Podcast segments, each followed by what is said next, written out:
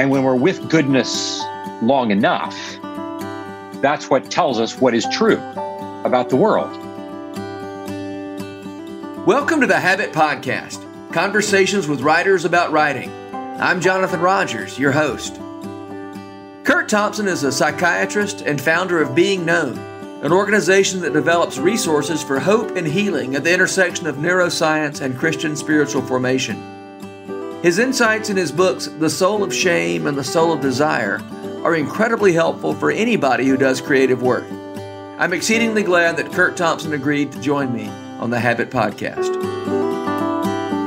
Curt Thompson, I'm so happy that you are on the Habit Podcast this morning.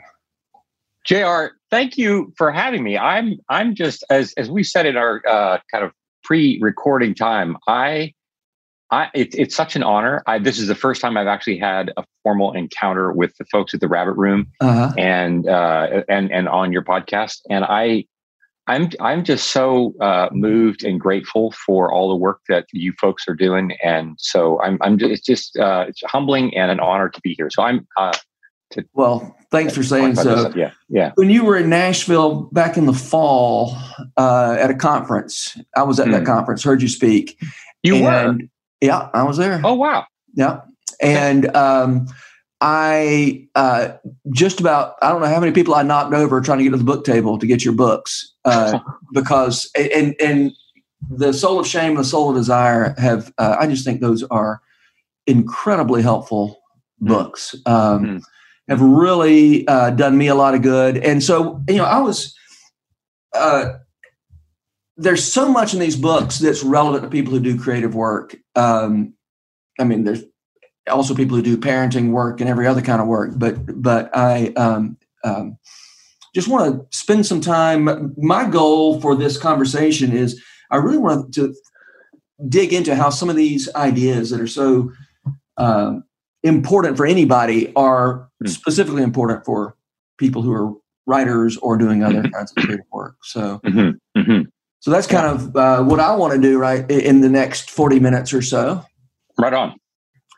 Um, so I, I want to, I mean, you're a, you're a neuroscience, uh, well, are you a neuro, do we call you a neuroscientist? Do we just call you a people call me many things. uh, uh, I, I, mean, I, when people ask what I do for a living, I tell them I'm a psychiatrist. That, that's uh-huh. what I do. I mean, most most of my, I mean, my work has largely been around uh, general psychiatry. I take care. I mean, in, in, in, adolescents and adults and families, and we do a lot of group work, as the you know, Soul Desire points out. Um, yeah. But uh, so that's a lot of what I do, and and I and I I, also describe myself as a translator. So. Huh. Um, in, in today's world, uh, am I a neuroscientist? Like that, that definition fits in that mm-hmm. I'm, I, you know, I, I think in those terms and uh-huh. in, in that world.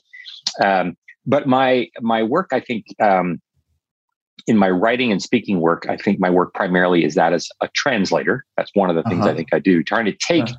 basic fundamental neuroscience research that we have available, and how does that uh, what implications does that have for us in practical ways? And specifically, what does it mean for us uh, as people who believe we live in the biblical world? Uh-huh. that, that that's the reality that we live in. And what are, what are the implications for god's creation? How does god's creation the neuroscience that god has made and how we and how we operate how our brains and relationships operate with each other how does knowing more about that and knowing how that works how does that help support and fuel our imaginative processes in becoming the people that god is longing for us to become in Jesus. And one of the things that we really have been trying to talk about more specifically and explicitly, even in our practice in recent years, is this notion that you know people come into the practice because they have all kinds of problems. Uh-huh. But what we really want to do is to turn their attention as soon as it is possible in a direction where in which they're reframing why they're seeing us, reframing it not so much as I'm here to solve a problem, but as answering the question what is the next artifact of beauty that God is longing to create in and through me, partnering with me to do these kind of like because we were made ultimately to make things. Yeah. We were made to create artifacts of beauty and goodness. And the, you know, the, the people on that you're that this podcast represents writers and creatives. Like it's they're the you know the the vanguard of, uh-huh. of this of this thing yeah. that God makes in Genesis one and two. Yeah, I I remember in uh, in uh, probably the soul of desire. You, you talk about a, a, couple that was their marriage was in crisis, and and you asked them the question. I think you ask everybody this question: What's the next beautiful thing that you think is yours to to make? And and they're kind of like, wait a minute, we're we're in crisis here. We're not talking about making beauty. We're talking about you know, and, and that reframing is is uh, I, I just think it's I think it's so helpful. So, can we talk about brain structure for a minute? Sure. Um, yeah. Left brain, right brain. I've heard about left brain, right brain my whole life, and you know, hmm. and I've always known. I'm, I'm, using quotation marks here that the left brain is about math and science and engineering, you know, STEM, science, technology, mm-hmm. engineering, math, and mm-hmm. over on the right side of the brain, that's language and creativity and all that kind of stuff. And the way you talk about it, I, I don't I don't know if you originated this, if you're if you're getting it from somewhere else, but the way you talk about the left brain and right brain, I think is so helpful. The left brain is where we identify problems and solve problems, and the right brain is about being present. Is that a mm-hmm. is that a fair summary of, of, the way you talk? Yeah, I yeah, I, th- I think that um, you know, kind of we we've generally come to this awareness that the right and left brain kind of do these particular things and they do mm-hmm. them differently, and and indeed uh, at the end of the day, they emerge in each person to have these what we would call differentiated tasks. They're mm-hmm. different. Uh, like we like we kind of like to say like you know if you have if you want to have a symphony, you have different sections of the orchestra that do their their separate things. Uh, they uh, but they're all playing music. Huh. They, they, they, have this thing in common. And one of the things that you recognize is that the right and the left brain actually are quite capable of doing each other's tasks. Huh. I mean, they're, it, you know, developmentally over the course of time, they begin to uh, kind of diverge in the course of events in terms of the things that they end up doing. Mm-hmm. And so, for instance, if you have a stroke on the left side of your brain in the language center, people have aphasia. We have trouble. But that doesn't mean that doesn't mean that like well because that happened then you can't pick up speech again because other parts of the brain can pick this up and go and do this because the brain is flexible to do this. The work of uh, Iain McGilchrist uh, is the work that I cite a fair bit, and what, what he pays attention to is, and, and he's very clear in in his work that the right and the left brain in many respects are very similar, can do similar things. Uh-huh. But one way in which they are different is the way they pay attention to the world. Mm-hmm. So, as you rightly said, my with my with my right hemisphere that tends to come online and develop first developmentally. Okay. I'm not that much farther in advance than the left, but when I'm born and up to the first 18 to 24 months of life, my right hemisphere is the one that is doing most of the work for me as a newborn and infant. And it is that part of my brain in which I am very present with the world. Mm-hmm. This withness that we have. And my left brain eventually comes online in order to help me see the world as something that is separate from me. I can uh-huh. analyze it, I can see it as separate in order for me to manipulate it. Uh-huh. And when I say manipulate here, I don't mean that in a bad sense. I mean that in a right. sense of like, I want to manipulate a tool in order to fix my door. Right. I need to manipulate this. And but what McGilchrist stresses is that when we are flourishing, the left brain is always working in the support ultimately of what the right brain is trying to do, which is consistent with the way the brain actually works, because we like to say that in the in the world, we first we sense things, uh-huh. and then we make sense of what we sense. I'm yeah. going to understand it. But first I must sense it before I understand. I don't understand something for this is why good preaching always begins with good stories. Uh-huh. Because I first have to sense something before theology is going to mean anything to me viscerally, before it's uh-huh. going to be life changing. So we say the brain operates bottom to top and right to left. First, I sense things coming up the spinal cord, brainstem, limbic circuitry into my right hemisphere. It transfers over to the left or my left then makes sense of it. And it makes sense in order to support the then ongoing notion of coming back to being with you. Yes, I need to know how to fix my flat tire, but it is so I can go, I can fix my tire to go pick up my wife at the airport because I want to be with her. Yeah. And what McGilchrist also points out is that unfortunately in our world, and I would, you know, he he says that since you know the Renaissance, it's really kind of been moving in this downhill trend. But we might say that from the Garden of Eden, yeah. it's been doing this. This sense that God wants us, this is how God has made us bottom to top and right to left. First we sense and then we make sense of what we sense in order for us to more fully live in the sensing. Mm-hmm. Uh, but what we have done is that we have given the left hemisphere and its way of being in the world, its capacity to manipulate, its capacity to control, uh-huh. it has now kind of overreached its yeah. boundary. And now I want to control, I want to be in charge of, I want to manipulate it. And so the being with you uh, is pushed to the side. And now uh, the left hemisphere has like usurped its role. So, because if I can know that I know that I know, if I know all these things, then I don't need to take the risk of needing you. Uh huh. Because it is interpersonal relationships that are the things that burn me in the first yeah. place. Yeah. Yeah. The um, and so the the capacity to identify and solve problems and manipulate on the left side. You, you say in, in a flourish when we're flourishing, um, of course that's that is exceedingly necessary to solve, mm-hmm. to identify and solve problems. Um, yeah. But it's for the purpose of being present, existing. You know, right yeah. Right. Um, I want to find a solution to the COVID virus in order for us to be able to have parties together. Yeah. Yeah.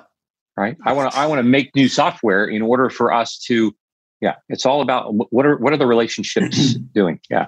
And hopefully and, I'm and, not making new software by which I can now manipulate the world and and and make people put ideas in people's heads and and um, sell them right and stuff that right and this is but but and this is what's difficult because evil as we were saying earlier evil is like it's the second smartest force on the planet.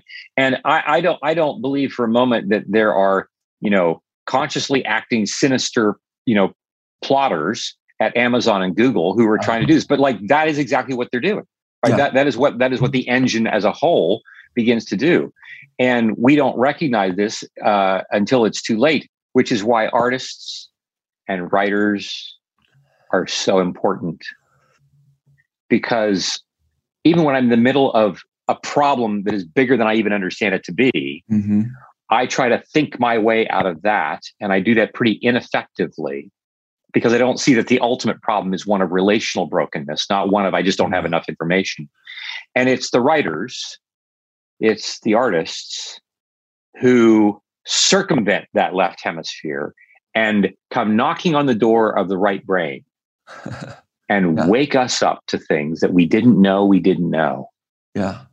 And they do it in a way that catches us by surprise, that catches us off guard. But when we are caught by that, we know literally in our very solar plexus that something about what I'm encountering is true to the world. Yeah. That no amount of extra information is necessarily going to be able to compete with. Yeah. Yeah. These ideas are inspiring to the to the work of you know writers artists. They you you are you're making a case for why their work is important our work is important. Talk to me also about how these insights equip um, writers and artists to do better work. You know i, I like to i often talk about uh, storytelling and writing in terms of problem solving right? You, you are mm-hmm. solving. You've got a narrative problem. You you apply your creative thinking to it. You solve the, the narrative problem. Um, your you know your your distinction between left brain and, and right brain the way you talk about it gave me pause but but then i was like no actually that's i'm still i'm still hanging in there with this i think that's a helpful way to think about storytelling as especially when you put it in terms of we solve these problems so that we can now have this thing of beauty that helps. Well, I think like yeah, I mean you you you you really pointed out well. So if I want to write a novel or a short story, I I long for that work of art Mm-hmm. to ultimately do the very things that we're talking about. Yeah. But in order to pull that off, like writing a good short story is really hard work. And you have to think about it. like you have to manipulate things. You Yeah. have to analyze. It's like fixing it's like changing the tire. It's like Yeah. fixing your your computer. Like you really have to work hard at your craft. Like you are analyzing this over and over like you're doing all this hard work even in the context of creativity Mm-hmm. you know it's like creativity like 90% sweat right yeah. You know Yeah. perspiration inspiration what like edison or whatever Yeah. Right. and and this this notion that for artists uh, what what i would want them to know is is that the the hard work of their craft it leads to giving people the opportunity to have that encounter Uh huh. that is not going to happen if they're not willing to put in the hours and the sweat equity and all the you know the the, the elbow Mhm. grease of whatever the particular skill set is that they have to put into Yeah. which which is is crucially important. And i also think it's it's it's important to know that like when we talk about you know if, if i'm if i'm writing it's not like oh i sit down and i do two straight hours of only left hemispheric work right? I mean the brain's not working like I mean, the right and the left brain are talking to each other constantly back and forth and back and forth and back and forth. And at one level there is the part of me that is attuned to the task at hand the manipulative work at Yeah. hand but it is always in conversation with it's always in the background it's always is always no you're writing a story. The, sto- the the general story that i'm with and that is with me is always informing always circling back around to inform the task at hand. But one of the you know you know, one of the beautiful things about the rabbit room is that it creates a place where people can come together right? People come together Yeah. because uh, if i'm a writer if i'm really serious about my craft i'm going to know that my craft is really hard to do. Yeah. and when i want to throw in the towel because i can't i because i'm like i'm stuck or because i'm like whatever uh, giving me more information.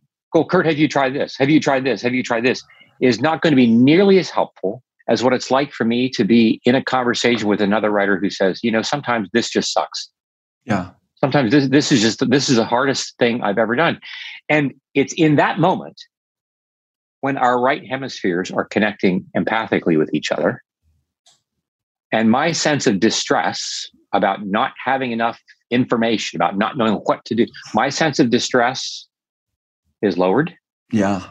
Because of the withness Yeah. Yeah. Yeah. of someone You know, I, I run a, a membership site for writers and I teach writing, you know, to writers. And it occurs to me, I spend a lot of my time talking about those left brain issues with, we're going to, here, let's identify problems, solve problems.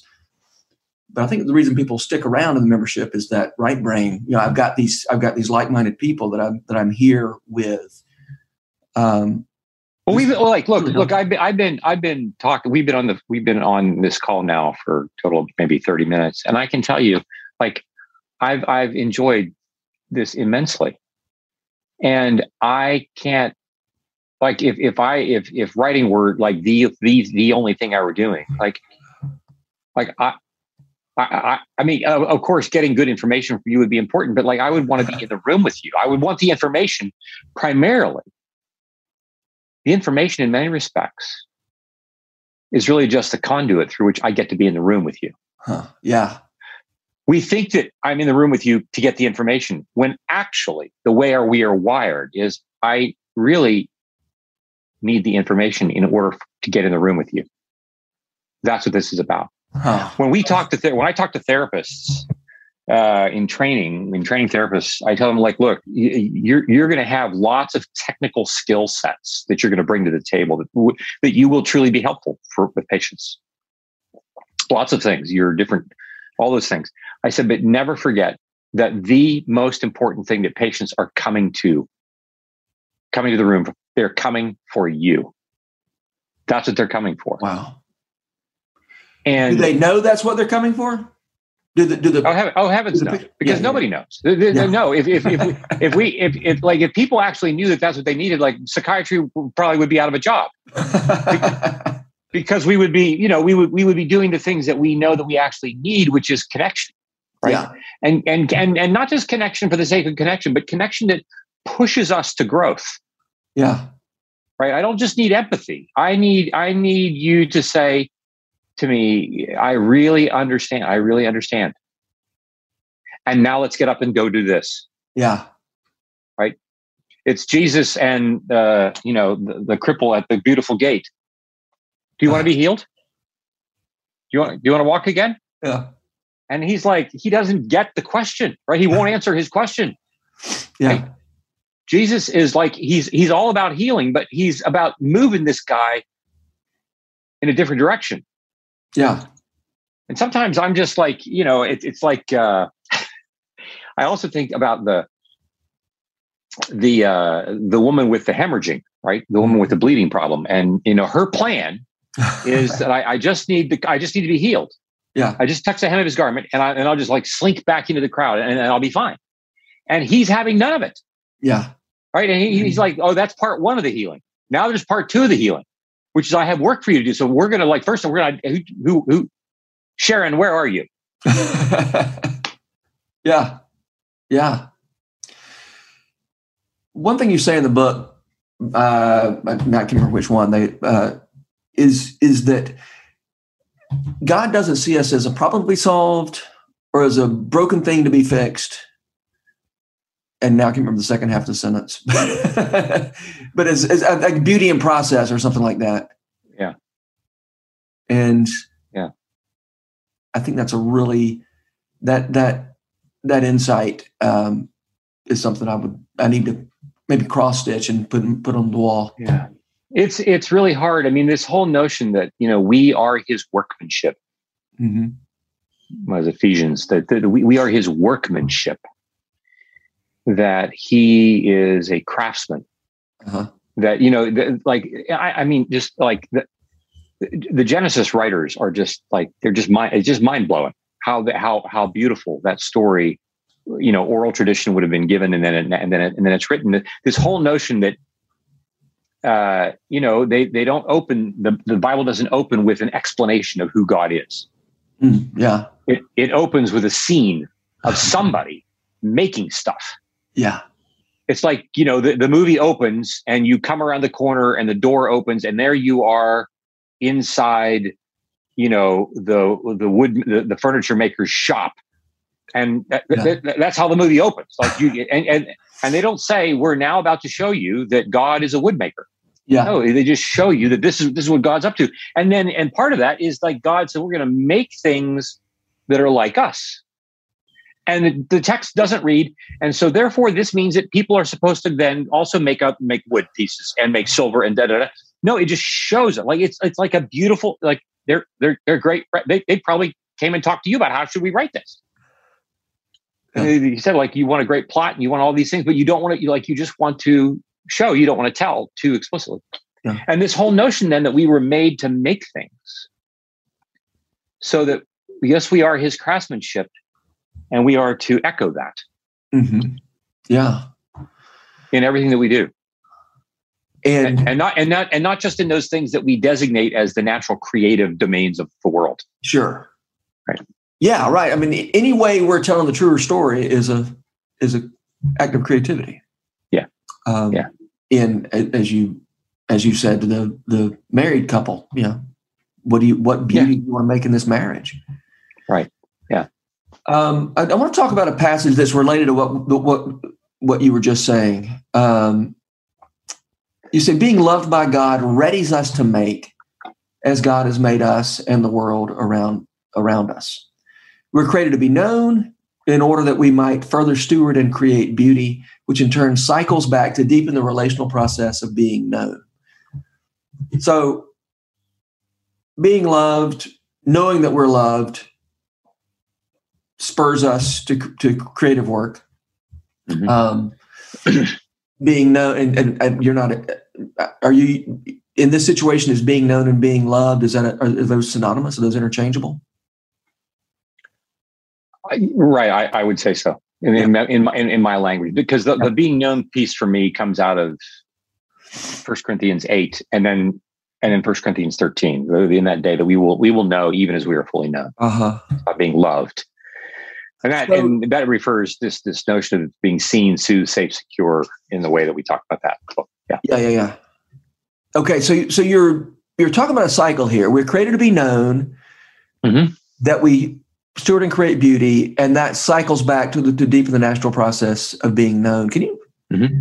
There's something about that cycle that I that that I know it's I know it's right, but I can't quite get the. Can you just talk more about about yeah. that cycle of how being known makes us more prepared to do work, good work?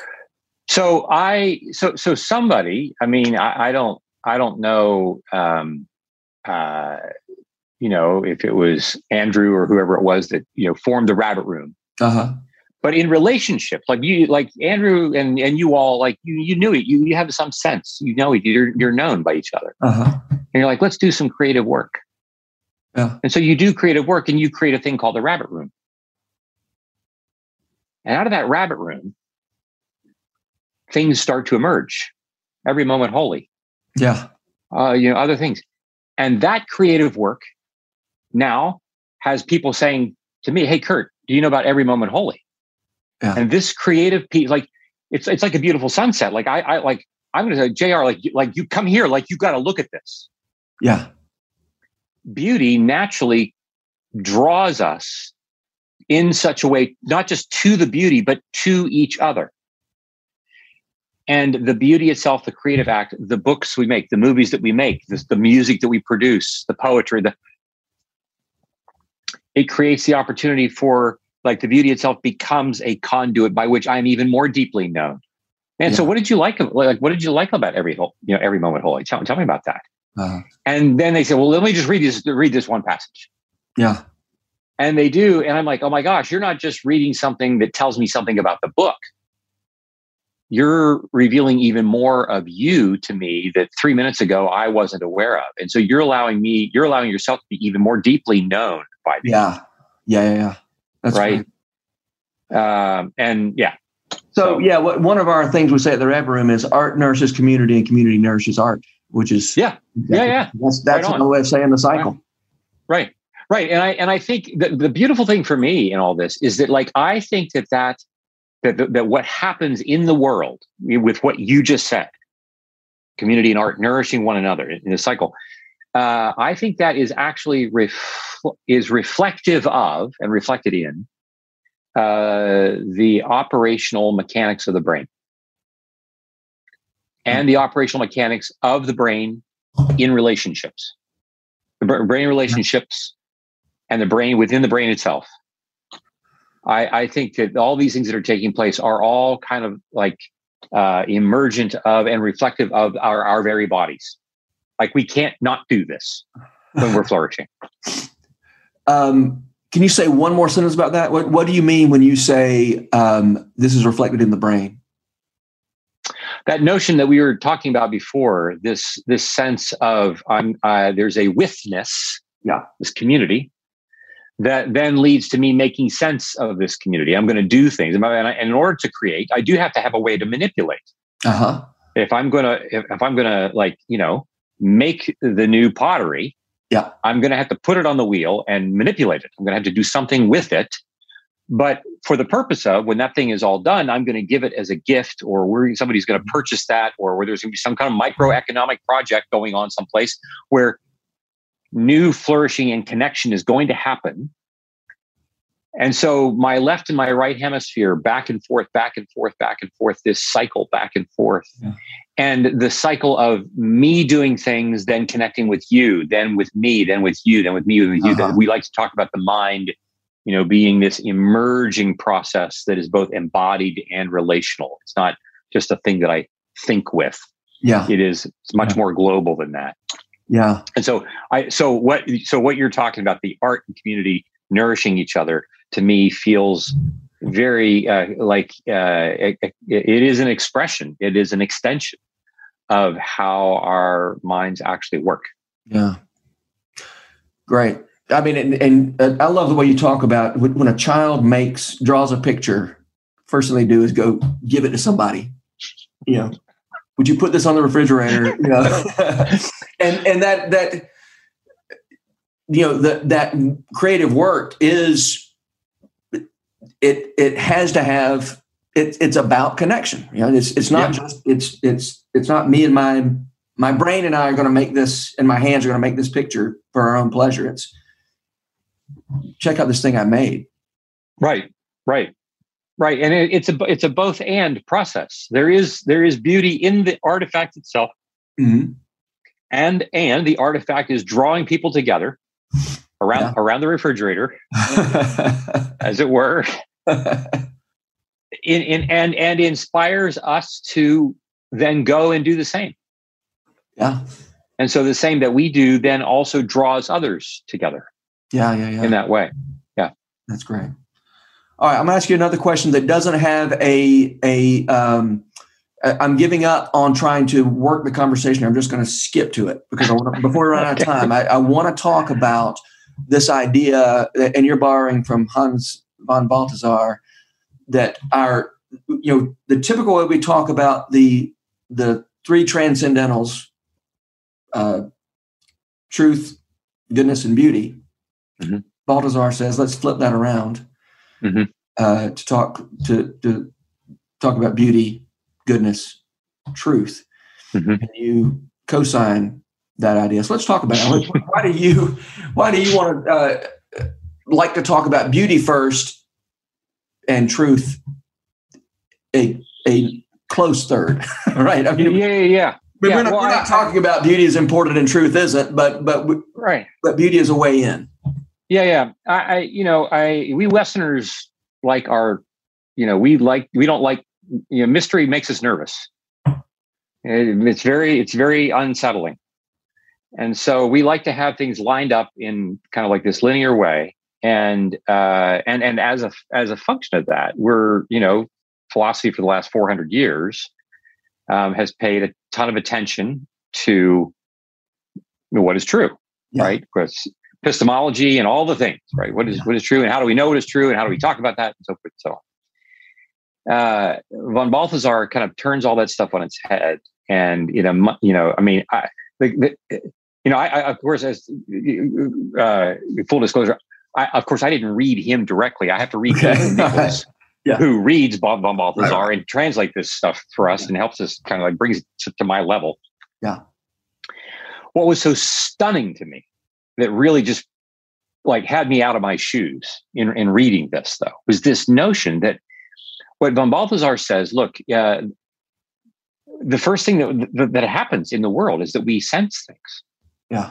We don't and and and so I, I, was so struck by it because it's so consistent with the way the brain actually works. Yeah. First we sense then we make sense of what we sense our right hemisphere is much more active in the first 18 to 24 months of life we're learning to sense we're learning to hear my mother's voice mm-hmm. the comfort of my mother like of of, uh, of her touch of her feel of all the all the things and so i sense things beauty is what i beauty first attracts me, as, as von Balthasar says, beauty is what draws us to goodness. Yeah. And when we're with goodness long enough, that's what tells us what is true. Yeah. About the world. Truth isn't a thing that we first figure out and then from there decide, well, therefore that makes this good and this not good. And therefore we can then decide what beauty is and isn't.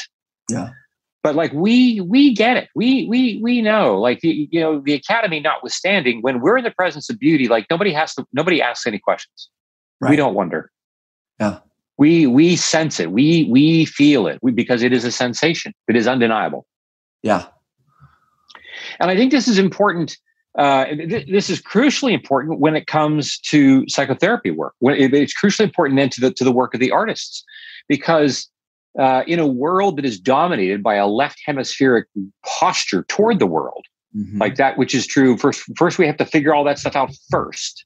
First, we do that. In that world, it becomes easy as an artist to think, well, you know, what are all the hurdles that I first have to cross in order for you know my work eventually then to be qualified to be received? Yeah. To which we would say, no, no, no, no, no. You, it's important to know that th- your work, uh, to the degree that it is crafted well, yeah, is going to be the thing that introduces people to life. Only afterward will they then make sense of it in a way that is consistent with the true way that the world actually is. And so, this is why we need artists in the world. We need them to continue to remind us to put us, like we, like to say, like, how are we practicing putting ourselves in the path of oncoming beauty?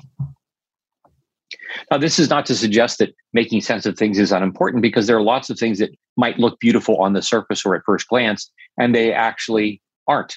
Right. So we do have to engage these other elements. Like there are things at first glance that look beautiful, shiny, so forth and so on, and are completely hollow yeah. and useless. So we do have to engage thinking. But it's more a matter of when we're taking care of patients, you know, they, you know, they come in with their with their depression and anxiety and their eating disorders and their and their trauma and so forth. And, you know, they they want to think their way out of the problem.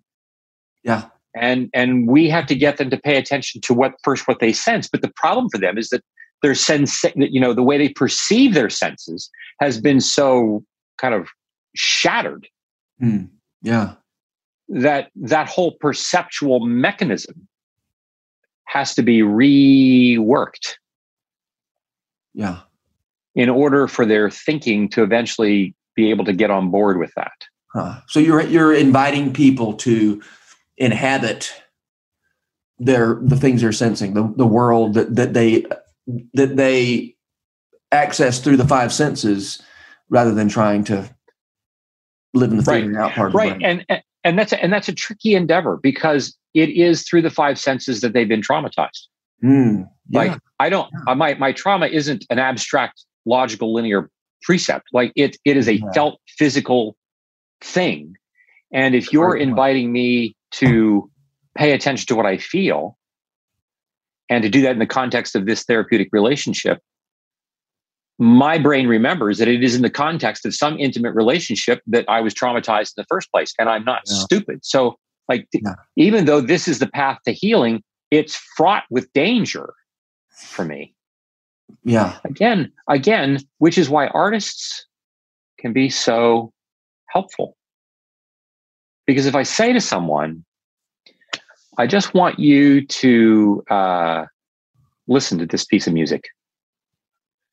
And I just want you to, or I want you to read this short story. Mm-hmm. Or I want you to just sit with this painting. I don't, I don't want you to analyze it. There's no right or wrong. I just want you to be with it. Yeah. Tell me what you start to sense. Tell me where you sense it. Like they can be with a painting because a painting on the wall is like it's it's it can't it's not can't do much to hurt you, right? Yeah. But if they start to pay attention to it, they, the painting, real beauty.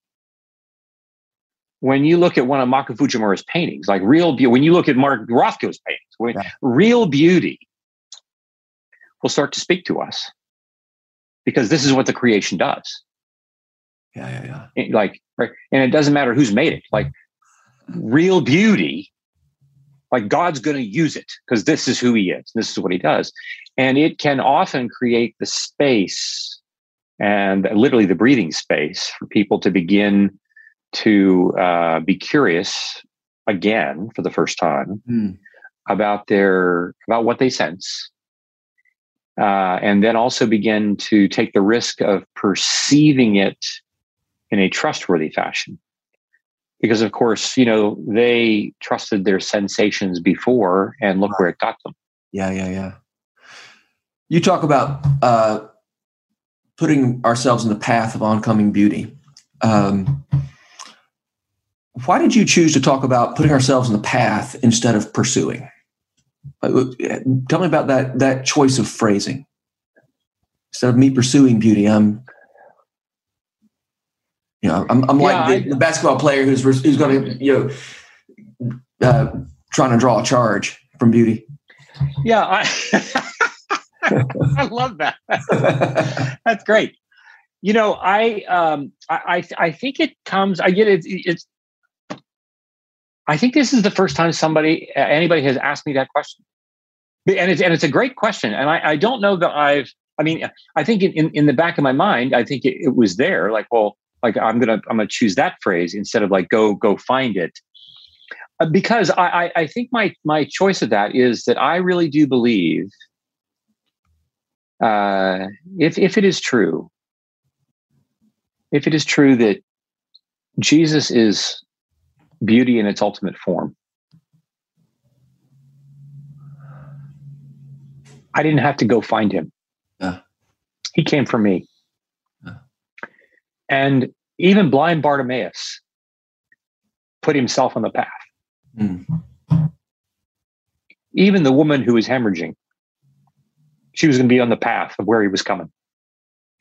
The Roman centurion, the priest who has the sick daughter, yeah. the Roman centurion, like they find out where this guy is and they're going to put to put themselves in his path because it's, it's coming. And I think we we don't imagine that God is coming for us. Yeah. We imagine, like many Eastern, like I have to go, I have to go find my guru. Yeah. I have to go do the choosing. I have to go find God. Christianity is about God coming to find us over and over and over and over and never leaving the room. Yeah. Never leaving the room. And my problem is like, I think I have to go find him.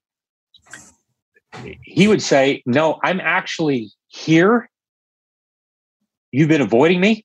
I've been, you know, I just want you to be on the path because, like, I'm always coming for you. Yeah. And so part of this means like awakening to the fact that beauty is around us and has been around us and is coming for us all the time. We're just asleep. Yeah. I'm, I'm just not paying attention to it. And so the point of uh, imagining that beauty is coming from me, that God every like his mercies are new every morning. Cause like he like he exhausted them yesterday on me because and heaven knows I needed every single one of them. And so they're they're they're brand new and they're coming for me today. Yeah. They're meeting me in my day.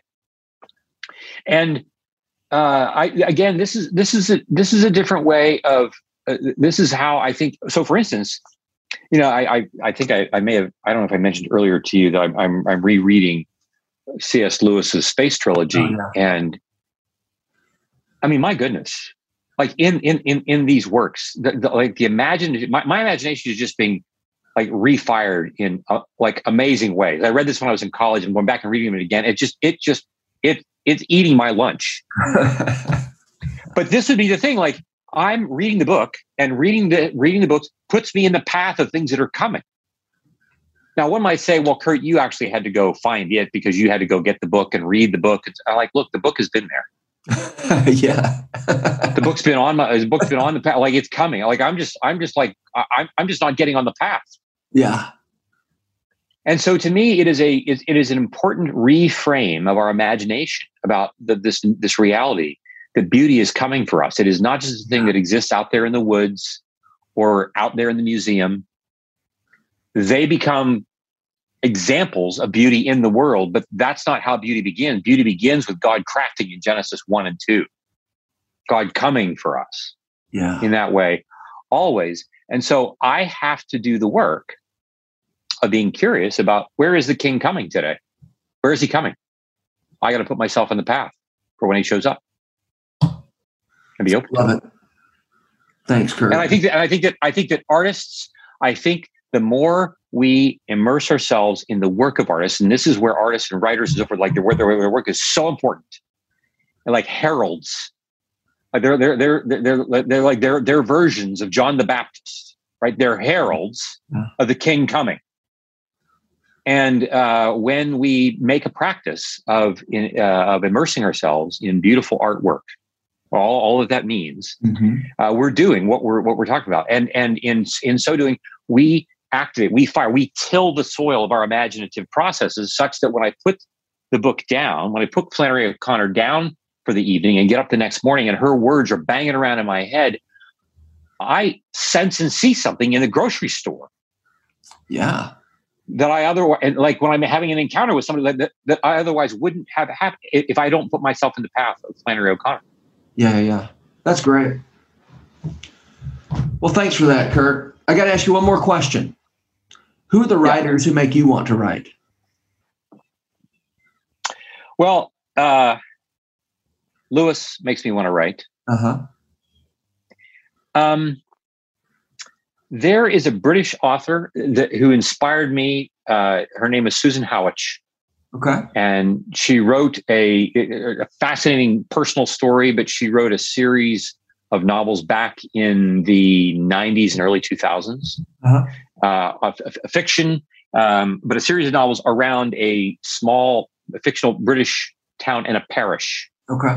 And all around the Church of England. And like, and, and, and there was, there was no, there was very, uh, there, there were no human, uh, quagmires that she did not tackle in these these novels. I just thought were, were brilliant. So she makes me want to write. Um, I would say von Balthasar, but like I'm not really quite sure what that is that he did. Right? We, we, we you know we, we we could call it writing, but we might call it some some other worldly stuff. But like, You're right. But I mean, uh, uh, um, and and I would say like like so for instance like Flannery O'Connor. Mm-hmm. Like I'm not an expert, yeah. but she like I'm like oh my gosh like how did how did you say that? How did you come up with that? How did you how did you come up with that? And uh, then I I think of um, you know I, I, I think of like uh, there's there's certain I, I I don't have a, a, a long history of being uh, experienced with poetry, but I'm just beginning to do poetry work, and so uh, the writing and poetry of Wendell Berry, for instance, is yeah. really moving to me. Um, uh, Rilke. Um, I, uh-huh. I, I like you know I mean this is this is stuff that I'm uh, even now at my I'm only now beginning to really uh, get immersed in, and um, and then the, the writing in song of Andy Gullahorn. Oh, I hear you. Absolutely. Yeah. Yeah. We yeah uh, I, we, we yeah. out of time, but but we should have talked about how Andy's songs do all these things you're talking about.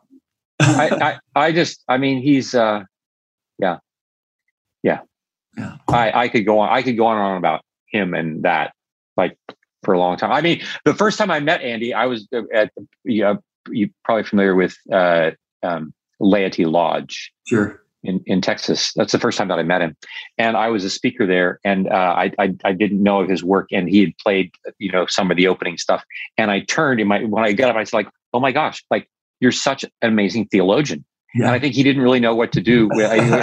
so we we've had this on. This has now been many many years ago. This ongoing conversation about like I, I just think he's he's just a beautiful theologian in the way that he tells stories so truly.